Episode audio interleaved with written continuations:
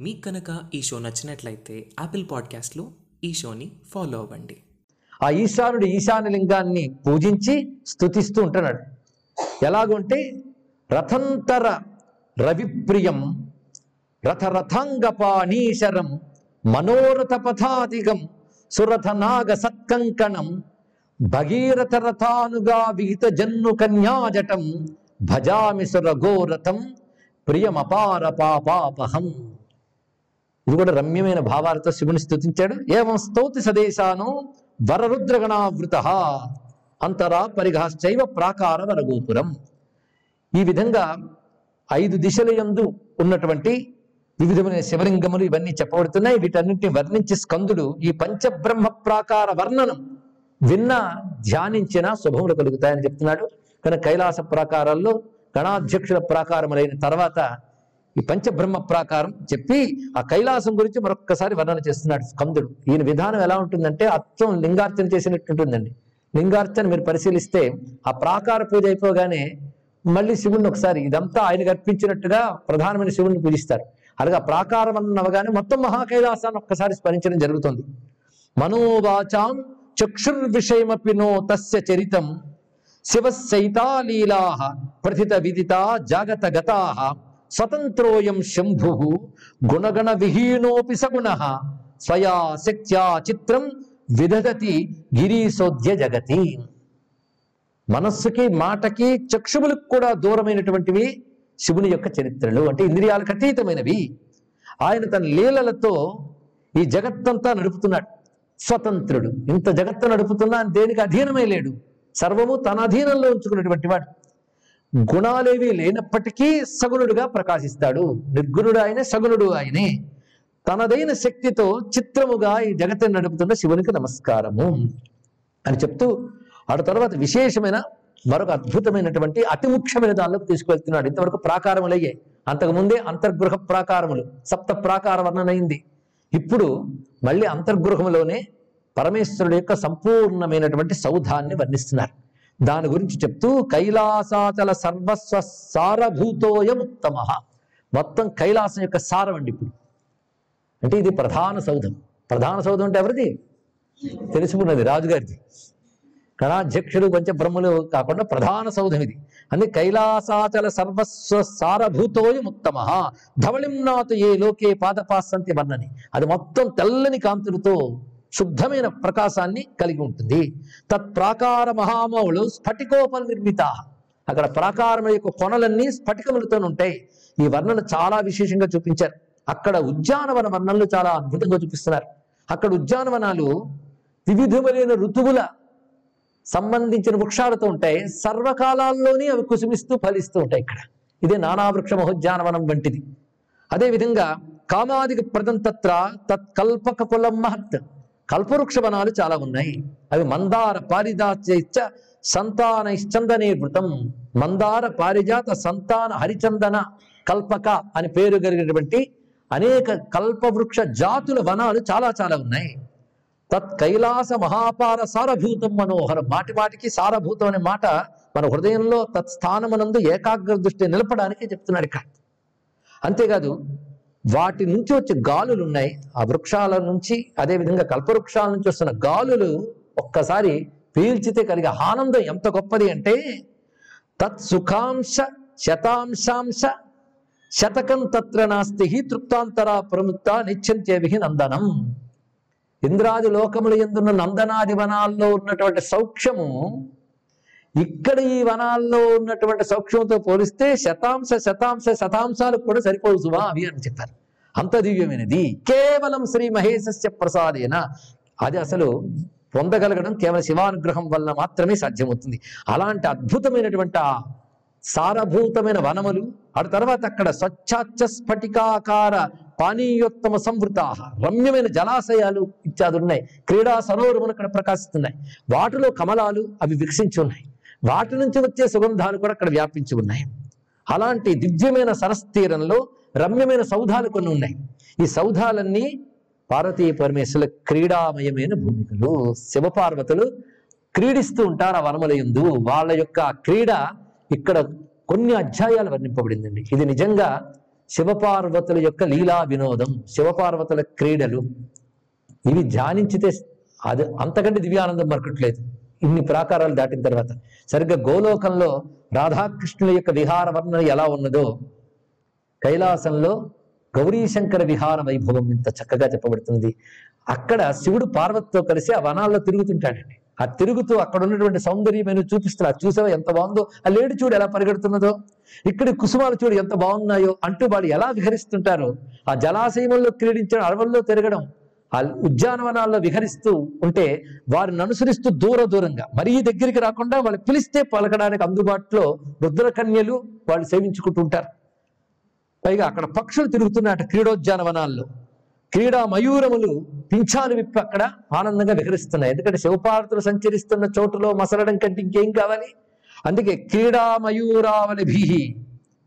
అవి లంబ పిచ్చైక భాసురహ పింఛములు విప్పు ప్రకాశిస్తున్నాయి మయూరములు. తత్ర పక్షిగణారావ పక్షులు ధనులు చేస్తున్నట్టు. ఏమని? కిలకలా రావాలి కాదుట. శివ శంకర పాహి అని పక్షులు ధనులు చేస్తూ తిరుగుతున్నాయట అక్కడ. అంటే అక్కడ శివనామం అలా భారం దొరుకుతుంది చుట్టూ. రమ్యమైనటువంటి ధూపములు అక్కడ ప్రకాశిస్తూ ఉన్నాయి. తన్మధ్యే హీరకొత్తుంగ సింహాసన మరాశ్రిత్య అందులో ఒక వజ్రమయమైన మహాసౌధం. దానిలో రమ్యమైన సింహాసనం. దానిపైన దేవ్యా మహాదేవో పరమేశ్వరుడు అక్కడ ఉంటాడు. అంతేకాదు అక్కడ స్థిరంగా ఉంటూ మళ్ళీ విహరిస్తూ ఉంటాడు కూడా అక్కడ. ఒక్కొక్క చోట ఒక్కొక్క విధంగా విహరిస్తుంటాడు పైగా వాళ్ళిద్దరూ కానీ ఒక చోట కూర్చుంటే వెంటనే ముఖ్యమైన గణములు అక్కడికి వచ్చి చామనులు పట్టుకుని మీస్తూ ఉంటాయి ఇక్కడ. దేవ్యా ప్రముదితో దేవస్తత్ర సౌధవరేషిత రకరకాల సౌధాలు ఉన్నాయి లతాగృహములు ఉన్నాయి క్రీడాగృహములు ఉన్నాయి ఇవన్నీ పార్వతీ పరమేశ్వరుల విహార భూములు ఇవి అక్కడ ఆ ఉభయుల విహారములు ధ్యానిస్తే చాలని ధన్యులు మోతాం భారతీయ పరమేశ్వరుల వి- విహారములు చూడడం కంటే భాగ్యం అన్నది? అది చూడడం అంత సాధ్యమా? భావించడం సులభమే కనుక భావన కోసం వర్ణన అందించినటువంటి మహర్షులకు నమస్కారం చేసుకున్నా విచిత్రాణం చరిత్రాణం త్రినేత్ర ప్రియ కామ్యయ దేవ్యా ప్రముదితో దేవస్తత్ర సౌధమరేషుచ ఆమెకు సంతోషం కలిగించేటట్టు వినోదాలు చేస్తున్నాడు శివుడు అక్కడ.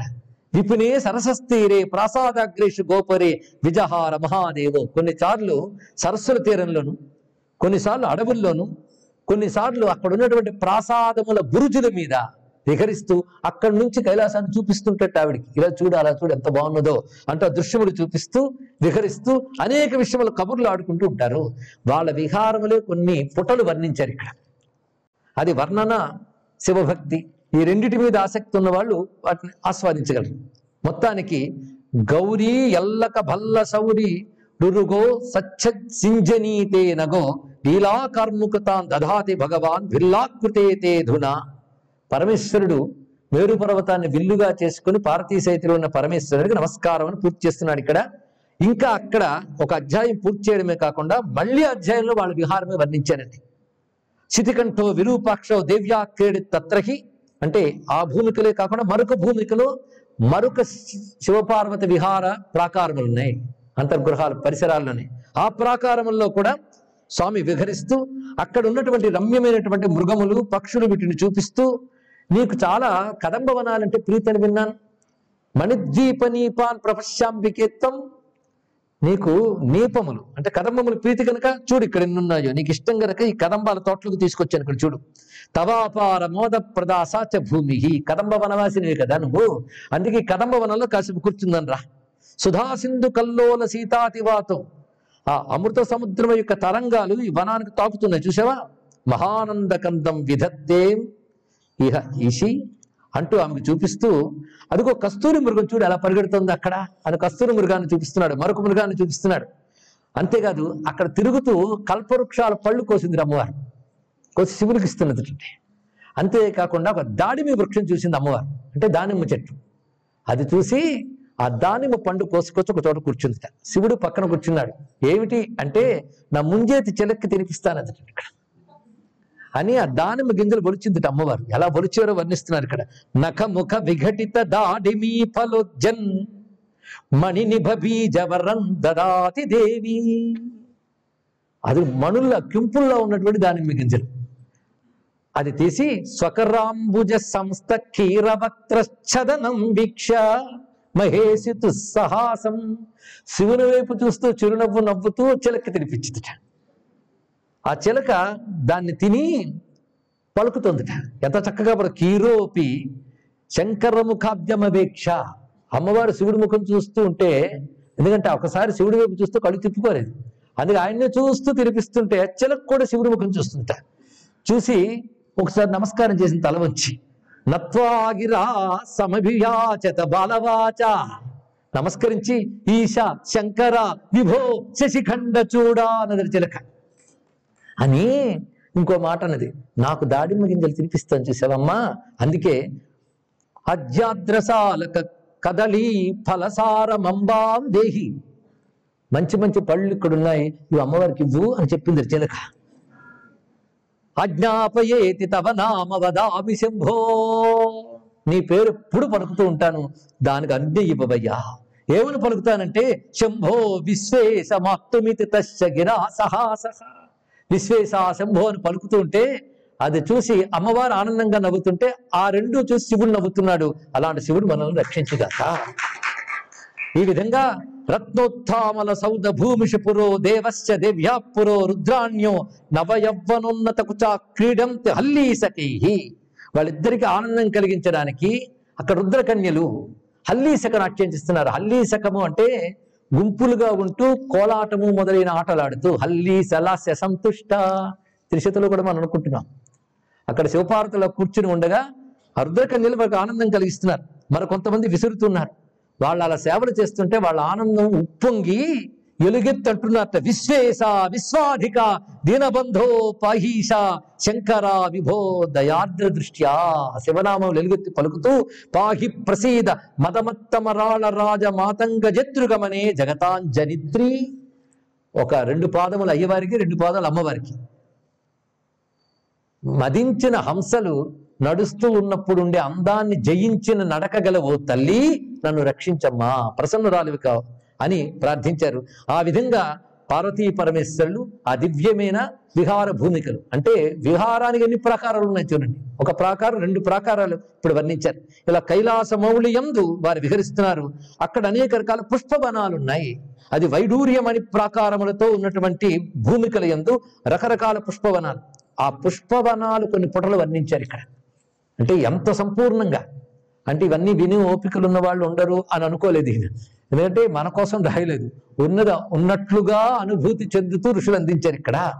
మొత్తానికి దివ్యమైనటువంటి పుష్పవనాలు అవి కూడా శివపార్వతుల యొక్క విహార భూములు ఆ కైలాసం యొక్క శిఖరమునందు ఉన్నటువంటి ఆ దివ్యమైనటువంటి ఆ విహార భూములకి నమస్కారం చేసుకుంటూ